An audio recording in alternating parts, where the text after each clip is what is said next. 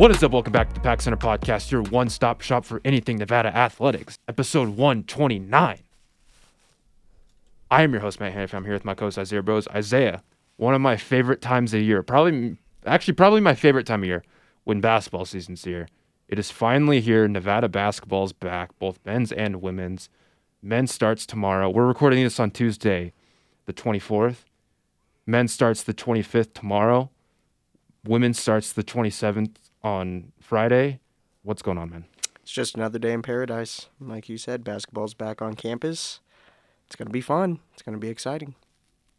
And so we'll start out with the men's. There, I'm not going to say there's a lot of question marks with this team, but there's a lot of uncertainty because this is a completely new team. Nevada loses its top four scorers. Nisre Zouzoua, Jazz Johnson, Lindsey Drew, and then Jalen Harris, who of course got drafted 59th to the Toronto Raptors. Our leading scorer Zane Meeks. We don't even know if he's going to get a starting spot yet. He averaged six points a game last year. And so there's a lot of like there's a lot of new pieces, and this is a very young team as we talked about before.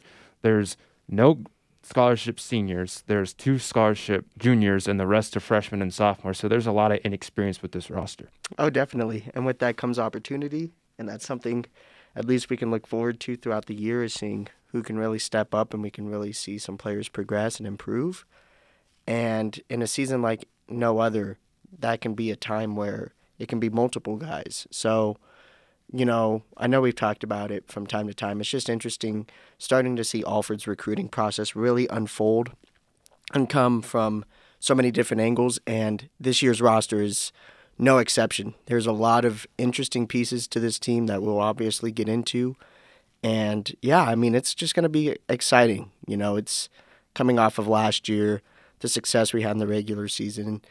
Obviously, a postseason appearance that fell short, but coming into this year, there's a lot of opportunity. And I'm just excited to see who really steps up and who we can really see kind of be that leader that we need on the floor and maybe even off the floor for that matter what's the part that you're eh, you mentioned opportunity is that the part that you're most intrigued about this year oh definitely just because we have so many new faces new transfers and it's just going to be exciting because while we are young we do have some experience in some categories and that's another thing too is not only from these new transfers can we see possible scoring output and other you know, contributions made on the floor. But I'm excited to see another year of development from guys like Kane Milling and Zane Meeks, KJ Hymes, as we mentioned. So it's just overall, this is a wide open year with so much left on the table for the program, and I'm excited to see who gets what and who really takes their opportunity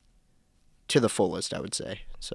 So that leads me in something I want to ask you. Who do you think are breakout players for this year? And we'll leave it to players that let's let you okay so how do you want to do this do you want to do players that weren't who were on the roster last year but weren't eligible due to like they were transfers or do you just want to do breakout players in general? I think we should just do breakout players in general because okay. i know there's a mix you know there's a few that come to mind with me. First person i want to talk touch upon is robbie robinson.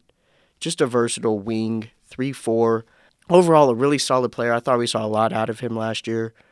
And he's got some defensive versatility. And I thought throughout the tail end of last season, we started to see some of his offensive game evolve, and I thought he had more confidence in his mid range jump shot and being able to put the ball on the floor.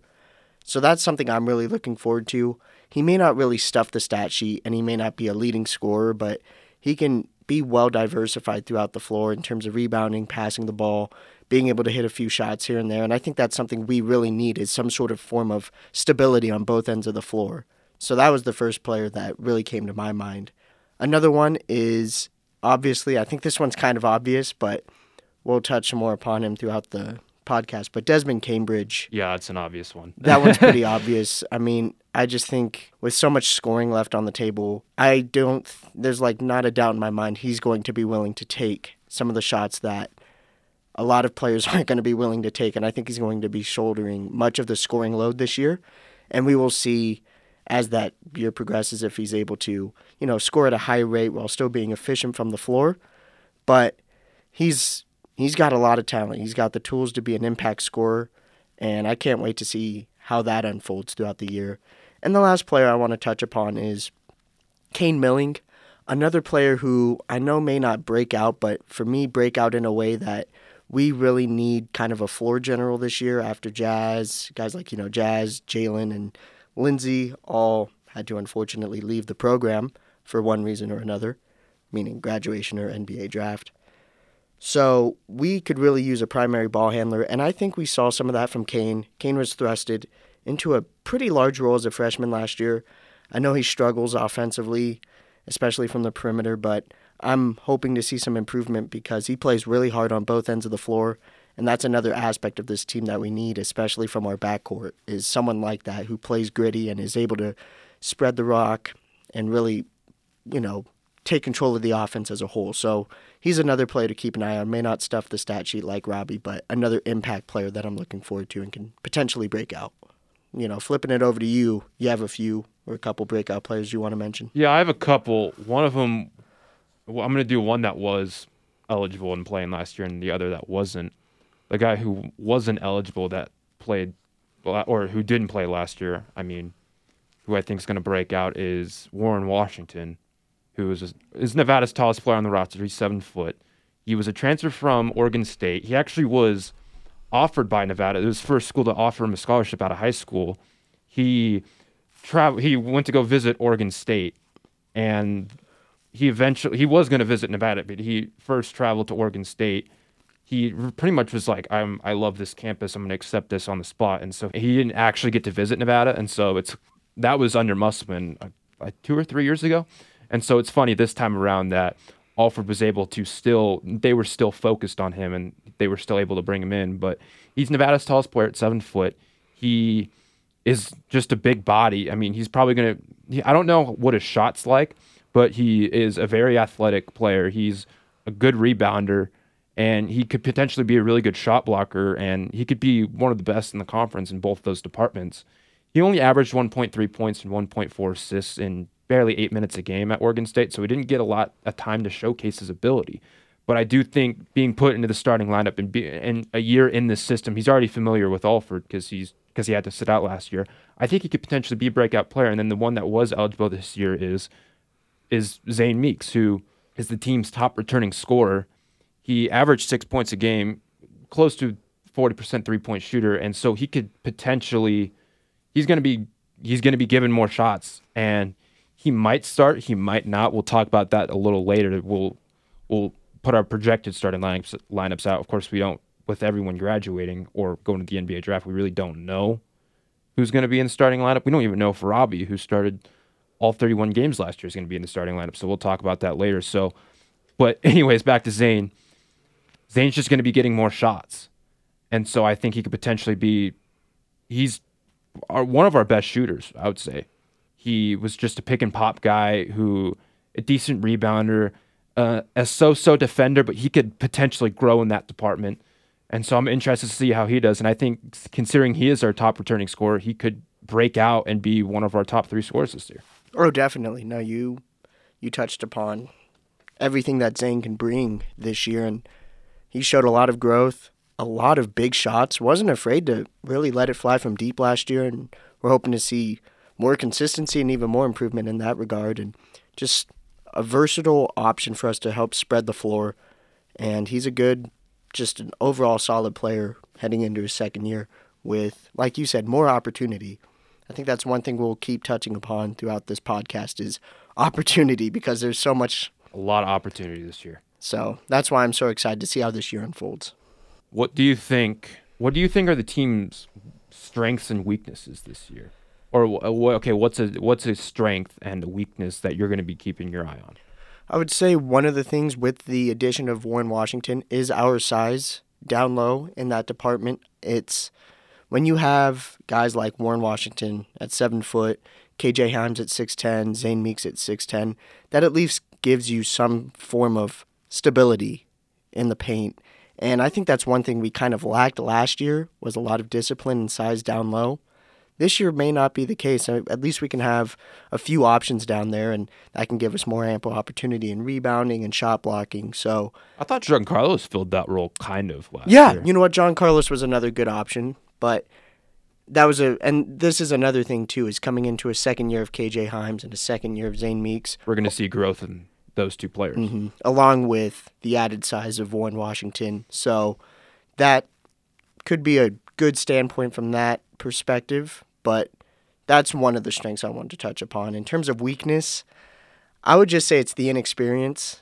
It's just a lot. You know, we have so many new faces, so many moving parts, and this season as a whole is going to be really weird. You know, it's going to be adjusting on the fly in a lot of ways. We're not going to be able to get a lot of study on our opponents.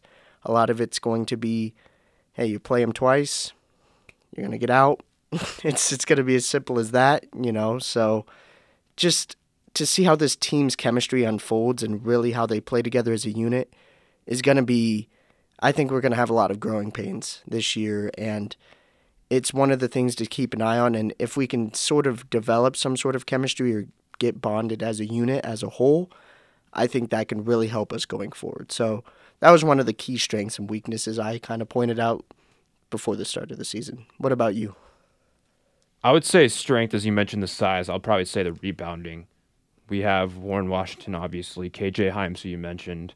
One guy we haven't talked about yet that we might talk about a little later is DeAndre Henry, who's just a high motor guy who is a freshman. He might he might crack the rotation. He might be getting he might be in the seventh man, eighth man, or ninth man on the bench. I don't see him excelling any higher than that, at least initially at the start of the season. But he's a high motor guy, and high motor guys are productive players, and he'll they they they ex, they not excel, but they'll accelerate their skill set and they'll accelerate their ability as the season goes on. Yeah, make the most of their tools right. and opportunity, right? Just because it's like if you're a high motor guy and you're a hardworking player, at least that's that's what Alford's saying. I trust Alford's word on that. And he's six seven. He could potentially be one of the better rebounders that this team has. And then a weakness is probably just the inefficiency or the spacing. Yeah, a little bit of both, right? A little bit of both because when he was at Brown, Desmond wasn't efficient. Of course, that's a lot of quantity over quality, which is fine. I don't think Alford's going to have a problem with that. Kane wasn't efficient last year. Who else am I missing? Robbie Robinson was. Yeah, Robbie wasn't efficient, efficient last year. KJ couldn't space the floor. Zane was our only floor spacer. I don't know what Warren's going to offer. I'm assuming Warren's going to be back to the basket post player. He might be able to extend his range out to a 15 foot jumper, but we don't really know because we haven't seen him a lot yet. All we can know is do with like what we've read off like the scouting reports and everything. But there's n- there's not a lot of spacing on this roster. Grant can Grant Sherfield can space the floor a little bit. Zane can space the floor a little bit. Alem Huseinovic, is that how you say his last name? Mm-hmm. Can space can space the floor if he cracks the rotation. So, and of course the rotation we don't know who's how big it's going to be. You said opportunity. This could be eight guys, or it could be 10, 11 guys. We don't know yeah, it's going to be really weird. And in terms of efficiency and lack of spacing, the two can play in hand with one another. And with that comes just some uncertainty in that regard because we saw from last year's team, it seems with Jazz, Jalen, Drew, and Nisre, they all were floor spacers in some category, and we let it fly last year. We were not afraid to shoot it from deep, and we led were the conference in three point shooting. We were thirty eight percent and we were efficient. And that's one of the things that we may not be able to really lean upon throughout the whole year is being able to really let it fly efficiently from deep. So we need to find other scoring ways and other ways to share the basketball. And that's, I think, where the opportunity comes in once again and just seeing who can step up because there's so many shots to be had. And we, I think we have some of the guys who are willing to take on some of that scoring load. So just two things to keep an eye on in that regard. Do you think there's going to be growing pains at all? I mean, there's obviously going to be growing pains, but like to what degree? I mean, I think there will be. It's just I don't see many of our new incoming freshmen seeing a lot of time on the floor, so I think the experience as a whole is somewhat decent, but just having so many new faces and so many new transfers, it's going to be iffy. I think there will be some growing pains and ways just you know, you know how the game of basketball is. It's all about communication on both sides of the floor, and yep, it's just with this year and this team as a whole, I just think it's going to be difficult and a little bit of a slow moving process. What about you? How do you feel about the, you know, the growing pains? There's been a longer off season, but not a lot of these guys have played together. I mean, they've played together in practice, like Desmond, who sat out last year because he was a transfer, Warren, who sat out last year because he was a transfer, Christian Coruscant, who sat out last year because he was a transfer. Those guys have like played together in practice. We haven't seen it on a court with an actual team because again, we have some we have four new freshmen, a few new transfers. Grant transferred in what, March, April. And so there's a lot of new faces and so I'm expecting some pains and just chemistry wise. That'll grow as the season goes on though, but I'm expecting some growing pains there. Here's one question I want to ask you. What do you think your starting lineup's going to be? This is the hardest one. Like in terms of any topic we were going to touch upon in this Pref- uh, podcast. preferred and what do you think it's actually going to be? Okay. In terms of Because I have my preference is different than my what I actually think yeah, is I wrote happen. in terms of my preference. I kind of wrote down my preference in this regard. I think if you want to touch upon the projected, I think you have the projected starting lineup right away. I think that one's pretty good. In terms of my preference, though, at the one, I got Kane Milling. At two, I have Grant Sherfield. Three, I have Desmond Cambridge.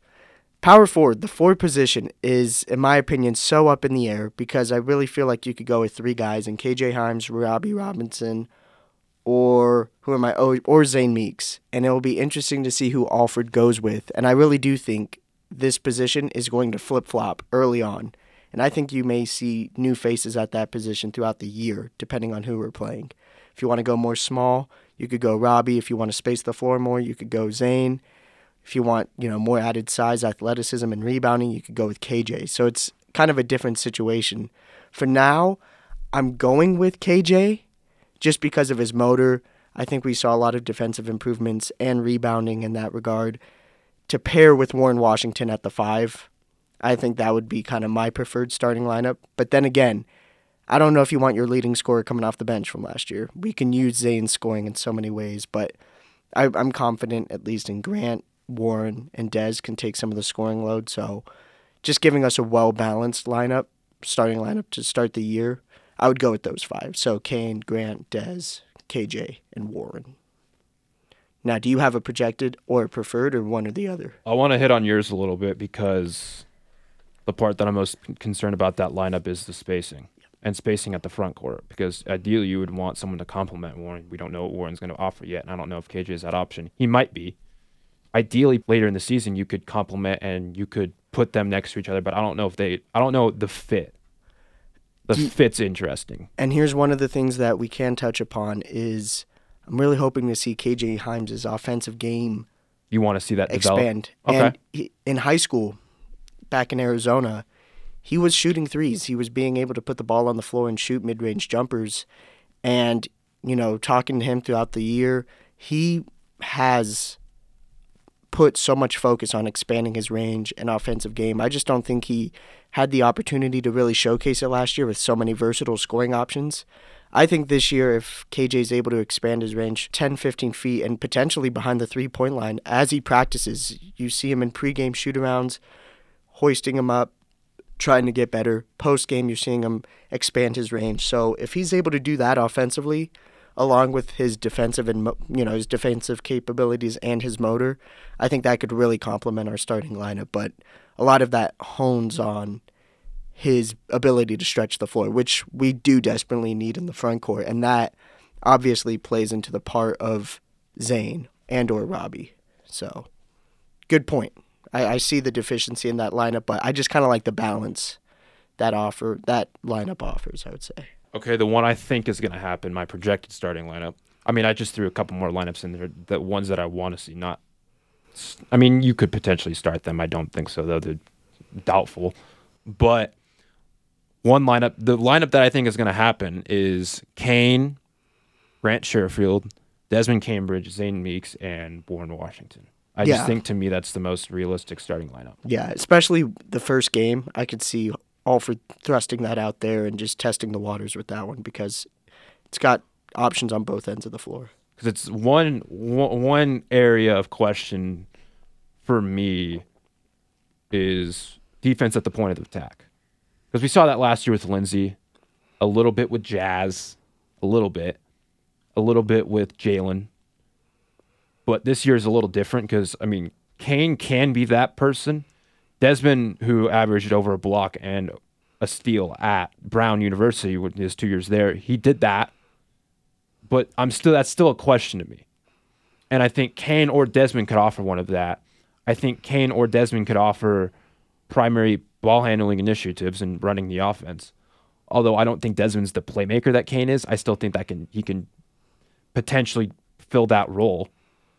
And I like the complementary basketball at the four and the five spot, of course, with Zane and Warren. I mean, we didn't see that last year, and I think that was a deficiency. But then again, Alford also had three shooters on the floor at once, usually, and which is a smart strategy to have three or four shooters. You don't want to have just two or one or not at all. And so he had Jazz, Jalen, and I guess if you want to consider Lindsey a shooter, you can. Last year's probably, but he had three shooters, shooters in air quotes, on the floor at the same time. So I think you could afford to do that a little bit, but I would still want to see one of the four or five space the floor. And if and if he can't do that, I mean, you can only coach the roster that you have. You might have to go small ball. Yeah, and that brings in another interesting lineup.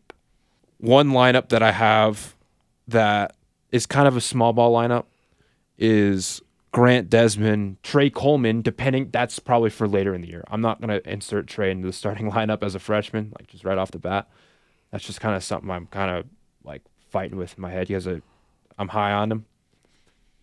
And then Robbie and Zane. That is small, but that's very interesting. That's small but interesting. You have four shooters. If Coleman can develop into a shooter at one on the floor at once. And shooters in the sense that they're going to take shots. Desmond's going to take his threes. He's going to take 15, 20. He's going to hoist 15, 20 field goal attempts a game. And there's opportunity. They're not going to be super efficient, but he's going to he's going to space the floor, and he spaced the floor at Brown. The question is whether he can make them on a consistent basis, and it is an entirely different question. Grant's going to do the same thing. He's going to hoist his shots. He shot, I think, around 35% last year from three at Wichita State, 30, 35%. So, and I'm expecting that efficiency to go up. Zane's going to space the floor, as we know. Robbie, not so much. Coleman, maybe. We don't know. We haven't seen him yet. But that's like my small ball. I don't think that's going to be a starting lineup per se, but that's going to be a lineup I want to see at the floor or see on the floor in the non Warren and non KJ minutes just to give them a rest. And then my final one is Grant, Desmond, Robbie, Zane, and Warren. I don't, again, that's three shooters on the floor at once. That's two two non shooters. And I don't, the only way I would do that is if we're face, if Robbie needs to guard as three because I don't know if Robbie can guard fours. Yeah, he did it last year, but he can potentially he he can potentially guard fours. I don't think he can guard fives at all. No, no, and but so, we have the size able to do that. And if not, that offers defensive options with Desmond and Robbie. Desmond can take the best guard. That could take load off of Grant's shoulders a little bit. Warren can take whoever. If Warren wants to take the four for Zane, that's he can do that. If Zane can guard the fives, that's a question. But he'll take that load there. And so I think that could be an interesting lineup that we could potentially see. I don't I think the first one is the most projectable. Projectable. I'm just spewing these lineups because how this will fit. Yeah. On the floor, and it's it's there are lineups that like I can see potentially throughout the season. I don't know. Again, I don't know if it's all starting though. But then again, we don't really know what the starting lineup's going to be. No, not at all. And you've seen Alford experiment with different lineups, and this is he has the roster capability to do it this year. And I really don't expect to see one consistent starting lineup throughout the year because of some of the teams are going to be facing, some of the matchups, and just some of the strengths and weaknesses each player has. It can play to the benefit of our roster as a whole. So that's just going to be so interesting. You know, you bring up some really, really cool, kind of versatile lineups. Kind of, I'm kind of doing it in like a strategical aspect.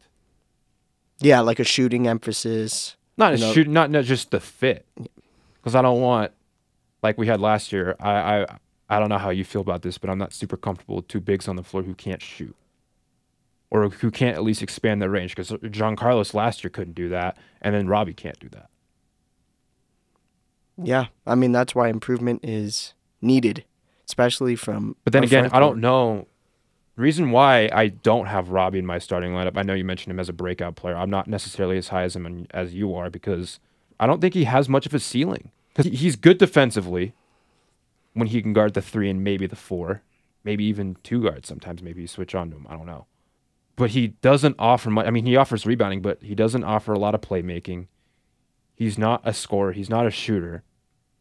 Maybe this year's considering we won't have Jalen Jazz and Lindsey, he'll expand that scoring a little bit. I don't know, but the book on him coming out uh, when he transferred here was that he just wasn't much of a shooter or a scorer. He was mostly a defender and a rebounder, and like that's okay. Know your role, first off, and he knew his role. But other than that, I don't know what his role is.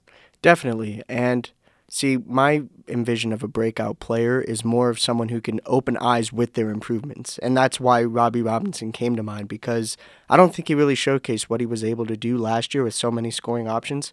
We're going to need a few of those guys badly this year. And I think Robbie is able to do that. He's average at best across the board at every offensive category, but. But do you think Desmond, Grant, and Zane are going to fill those options? They may feel most of them, but no, I'm saying like, do you think those guys are ahead of Robbie yes. in terms of scoring? Yeah, I in terms of scoring. Will. Oh yeah, yeah. So I don't know, but there will how still, much more opportunity is going to be there with specifically Robbie. I think there could still be a role with Robbie to carve out, and I think he'll be able to fight his way to the floor because we're going to need his defensive versatility. And we're going to need some of his well rounded offensive game, albeit average. He may not excel at one particular offensive thing at all, but sometimes you need guys like that to insert into your lineup. And I think Alford has faith and trust in those types of guys. And you saw it last year. So I still have high hopes for Robbie. I'll have to see it because I don't know if I'm there yet. And it's kind of crazy that the only returning starter on our roster is a guy I'm not even having in my lineup. but again, that's just for strategical purposes. I know Alford probably thinks differently than me. He knows a lot more than me than both of us. Yeah, yeah both of us. or specifically knows the roster and the ins and outs and the improvements on the team and all that. And yeah, he has a first-hand view of who's right. opening eyes at this point, and we know, haven't seen these guys play at all yet. The, mm. when we see when we see him tomorrow, if of course there's going to be there's going to be a stream available. Just question is whether you can watch it. But if this is the first time we're going to be seeing these guys, we haven't been able to go to practices. We haven't been able to see them in scrimmages. This is the first time we're going to see him, and we can only do so much from the 30 second Instagram videos that we see, or at least that I see on a weekly basis or whatever, when just the hype videos that they have. And so that's all I've seen. Other than that, I don't know. We haven't seen these guys play together. And We don't know what lineups that Alford's thinking because we're not inside the locker room, by the way. Yeah, I mean, a lot of this is unknown we're just projecting based off of our best educated guess. Yeah, it's going to be interesting to see, and I don't expect, as I keep mentioning, is I don't expect to see one consistent lineup throughout the year. There's just different options and different guys to go to. So, you know, maybe a couple of these lineups play out, maybe they don't. But it's the fact that at least we're trying to project who can be a good fit in the starting five. And I think we have a few guys who can solidify their spot throughout the year and early on. So, just something to keep an eye on in that regard. Who do you think is going to be the biggest? If you were to make, if you were to your best educated guess, who do you think would be the biggest breakout among the freshmen? The freshmen are well, let's for the viewers. Yeah. Our freshmen are Alem Hus I Alem Huseinovic, Huseinovic, Tre Coleman, DeAndre Henry, Daniel Foster, and Daniel Foster. And so, which among those four we did we were we did have Jelani Clark. He didn't enroll in classes, and so he's not on the roster anymore. But who among those four freshmen do you think is going to be the biggest? Not the big. Okay, the Open-eyed. highest. The biggest potential to be a not. You want to say breakout star? Not just someone who can, you know, show potential this year. Who can? Well, I think all of them can show potential to an extent. I don't know if a couple of them may not get that much PT, but I know two that come to mind are but that we, can but we talked about the opportunity. The difference between last year and this year is the returning players or the returning stars. I mean, of course, we lost a lot of production heading into last year, but we still had Jalen, Jazz, and Lindsey on the roster, plus Nisre. And so not a lot of freshmen. Only Kane and Zane and KJ a little bit played, but there's going to be more opportunity for these four freshmen to play this year, especially without Jelani. I would go with Tre Coleman.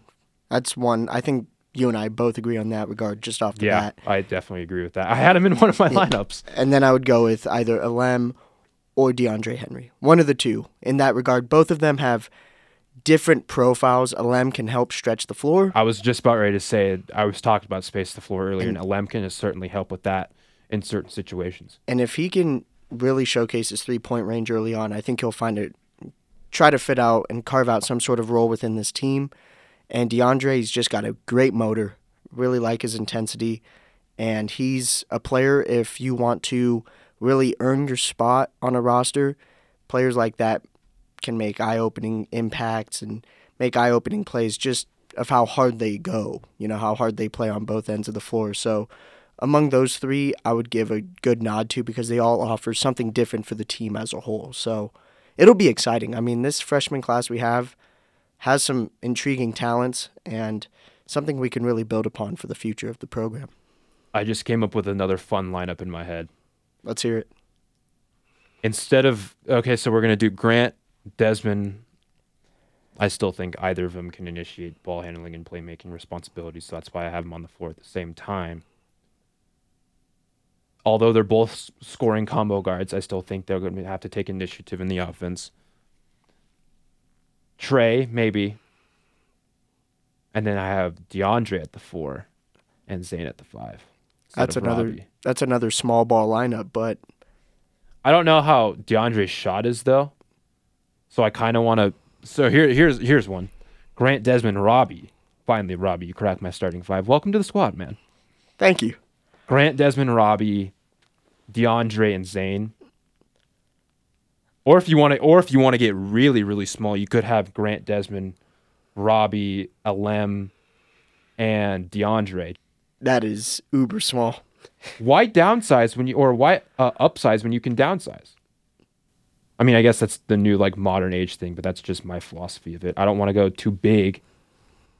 I mean, you can. You need shooters, obviously. Yeah. Why we'd have Zane in the lineup? Yeah, I mean, you see how having, you know, like you said, bigger guys who aren't able to shoot, how that limits the offensive potential of the lineup. And when you have a, an intriguing mix of freshmen in this incoming class that we do, maybe they can, you know, carve out a role early on and really showcase their abilities. So that's exciting from that standpoint. If any of those lineups came to fruition at any point in any game, Kane, maybe. Grant, Desmond, DeAndre, and KJ. Not a lot of shooting, but defensively, athleticism, athleticism. I mean, it's something. I mean, I'm just coming up with lineups in my head. It's Not all of them for these lineups for especially for this team for you have to either sacrifice offensively or defensively. Like if I want to add another shooter that obviously sacrifices defensively. Right now we don't necessarily know who's going to be the shooters and the non-shooters yet, but I'm just I'm just experimenting with lineups in my head right now. I mean, this is kind of fun. Yeah, I mean, it's kind of like. I wish I. I'll chart these down when I listen to the podcast and see if any of them come back, and that's something I'll be paying attention to these next couple days. By the way, how do you feel about Nevada playing basketball on Thanksgiving? Kind of weird, right? It's going to be really weird, but you know, they play I'll, Nebraska on Thanksgiving. It's going to not be Chadron State, that no. Division two school that we were originally going to play. We play uh, Nebraska Our, on Big Ten Network. I was going to say thank you, thank you. More props, and I know our non-conference especially the first early couple games, have really bounced around, but to at least have it solidified now that we play tomorrow. Wonder how Alford is doing two days to prepare for a schedule that could have came out a month ago, or that came out like a, like a, could have came out a couple weeks ago, but it came out a week ago. Things change. COVID changes things because Nebraska wasn't originally, or no, North Dakota State wasn't originally supposed to be in this tournament. They were supposed to be in a tournament in Milwaukee, but University of Milwaukee had COVID issues, and so the tournament got canceled. I think it was the MKE Classic, and so that got canceled. Nevada's now playing North Dakota State. North Dakota State's a pretty solid team. So it's just gonna be interesting to see how we fare non-conference, and just seeing if some of these games really do pan out because there's not much leeway room for any cancellations at this point. You've kind of thrusted it all to the wind, so let's just hope. I'm waiting for it. So, but in terms of um how Alford's adjusting, have faith in Steve. He's awesome. Yeah, I have faith in him too. He's awesome. Love Steve Alford. Yeah, I think Alford's going to do a pretty good job uh, preparing these guys for game one. I mean, I know it's weird circumstances or whatever, but that leads me into North Dakota State, who's Nevada first place. We'll do just something very briefly. We didn't we don't have enough time to do everything, but they lose a couple all conference players in Vinnie Shahid and Tyson Ward. They return Rocky Kreuser, who was who was voted onto the second team All Summit preseason team this year, or the was voted onto the preseason All Summit second team. And so I wonder how this team's going to do. They're coming off a 25 and 8 season, and then they went 13 and 3 in conference. They shared a title. They won the tournament title or the Summit tournament tournament title, 89 to 53 over North Dakota, six seed. They would have made their second consecutive NCAA tournament appearance, so they're a pretty good team, but they lose some experience. Oh, definitely. But no, this is a tough matchup for Nevada coming out to start the year. I mean, they have a lot of backcourt depth, and they have a lot of versatile scoring options even without those two. So this team opened eyes last year. And did you say they were going to be another NCAA tournament eligible team if the yeah, tournament well, would have played out? Well, considering they won their conference tournament, yeah. that automatically makes you eligible for the NCAA tournament, and there would have been their consecutive second consecutive NCAA tournament. No, this team's. I mean, just looking at them on paper and you know the success they've had these last couple years has been really, really good indeed. So this is a tough, tough non-conference matchup for us to start the year, especially with our unfortunate circumstances with our own roster and having so many versatile scoring options of our own leave. So that's just something, you know, a good test, good first game test to see what the Wolfpack is really made of, to see if our limited experience and limited playing time together to this point can really be shown up. All right, that's enough on men's. We'll come back. We'll talk some women's basketball after the break.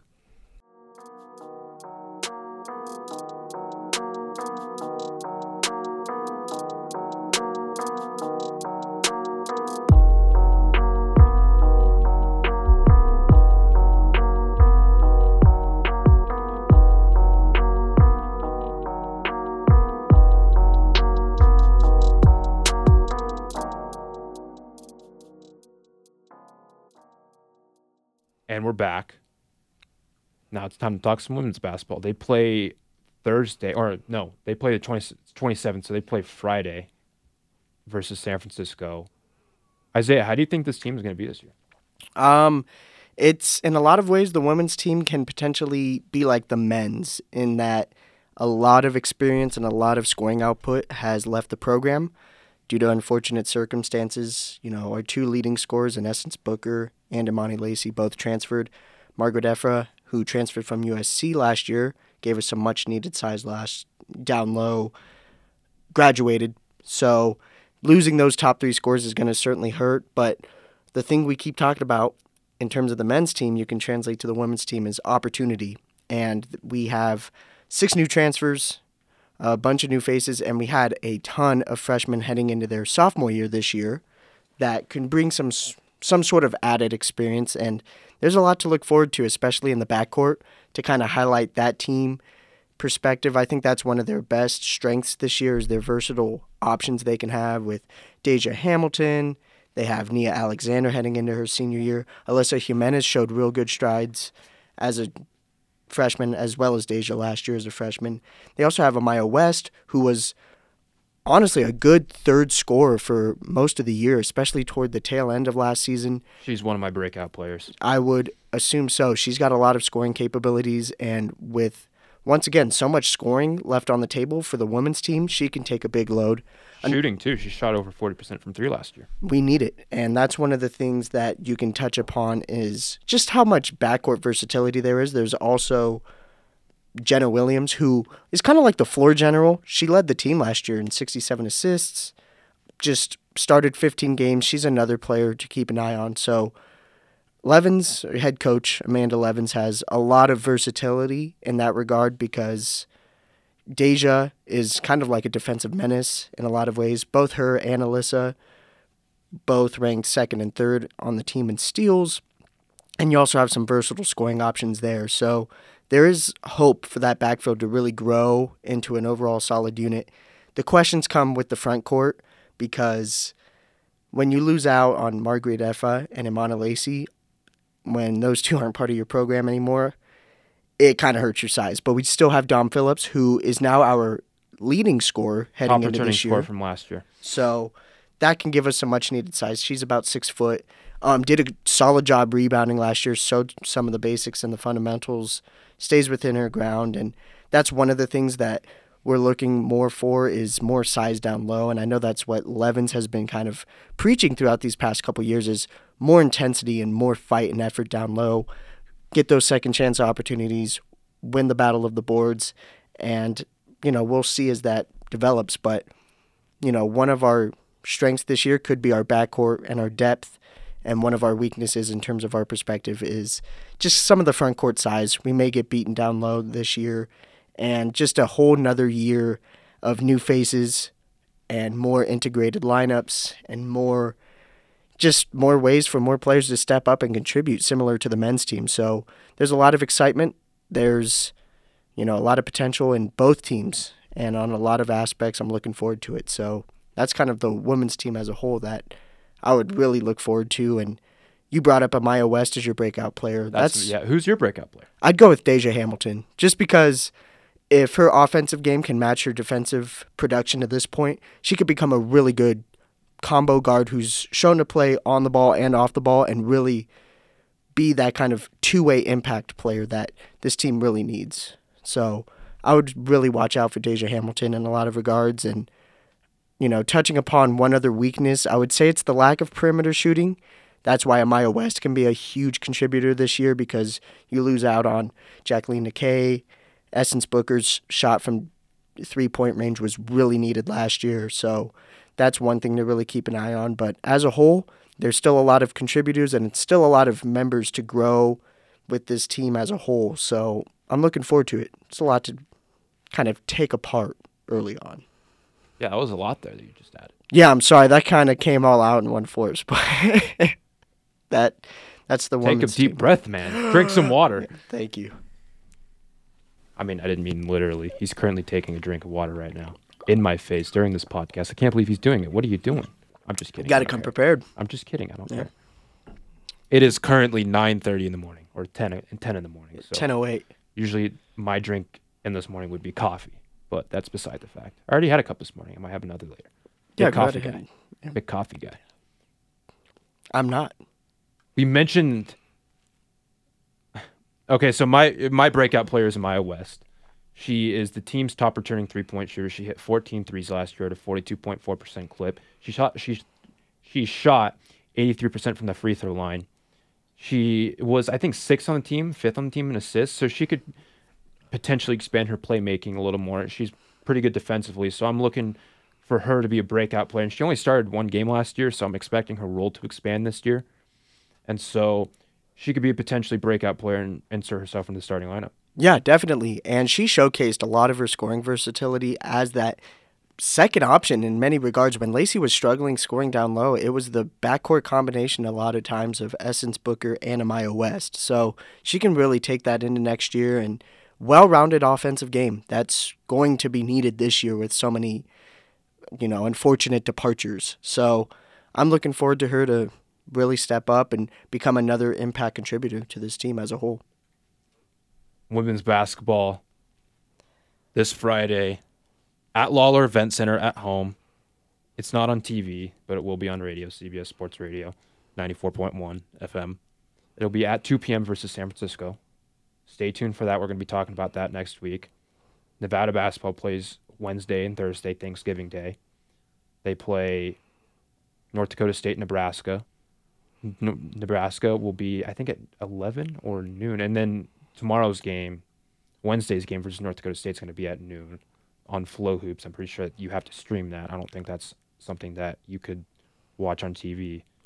Are you checking that, Isaiah? It is no longer FloHoops.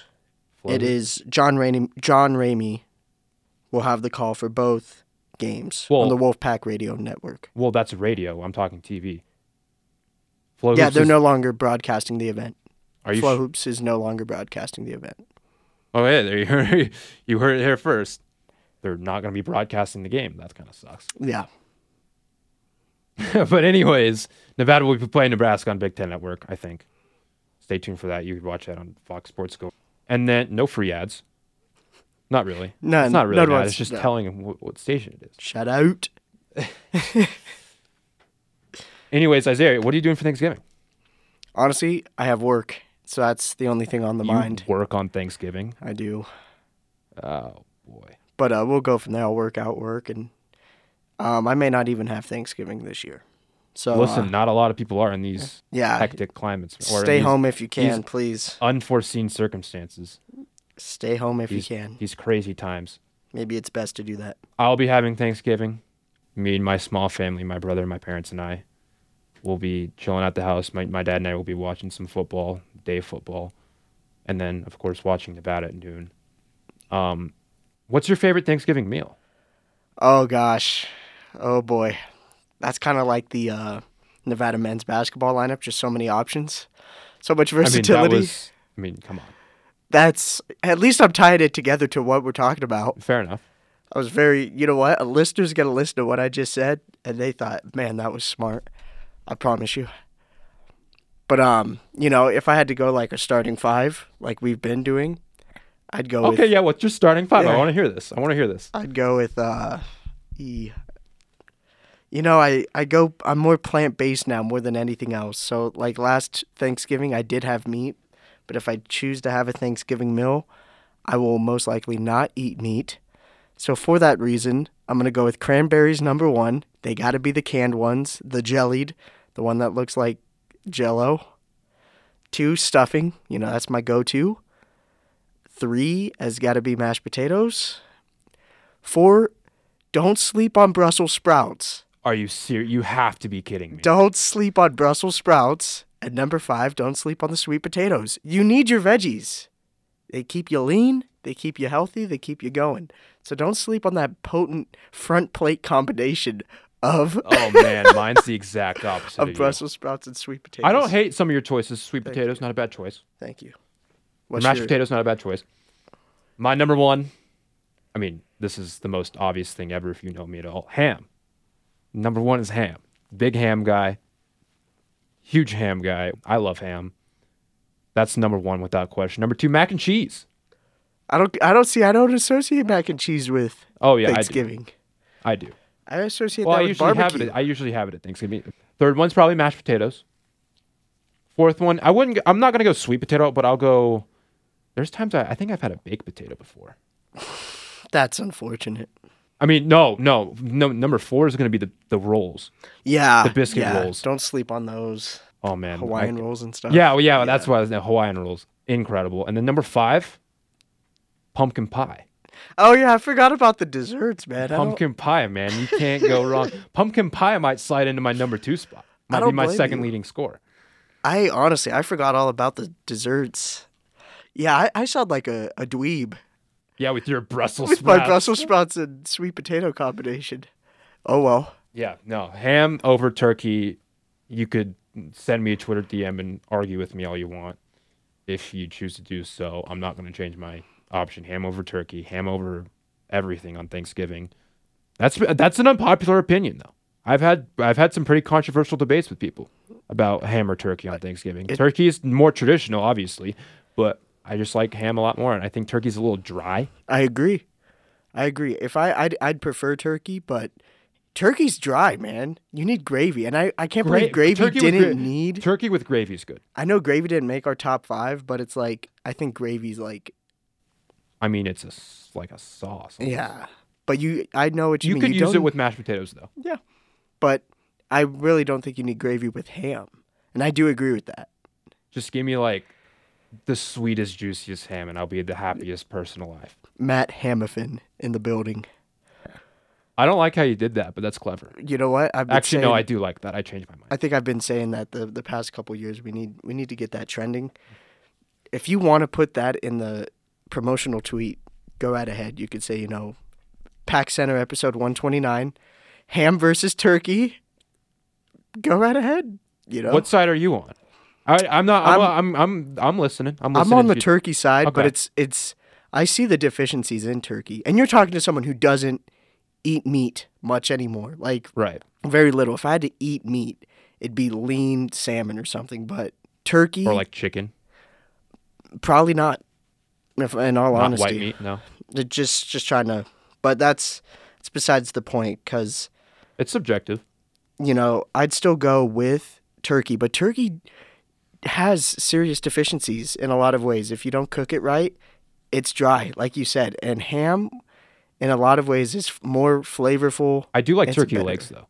Yeah, I mess with those. I'm just not the biggest ham guy because I'm not the biggest pork guy, not Gotcha. the biggest pig guy. Gotcha. Just not that big. Oh, see, yeah, like I love my bacon. Sausage. Too much and- bacon. Sausage is solid.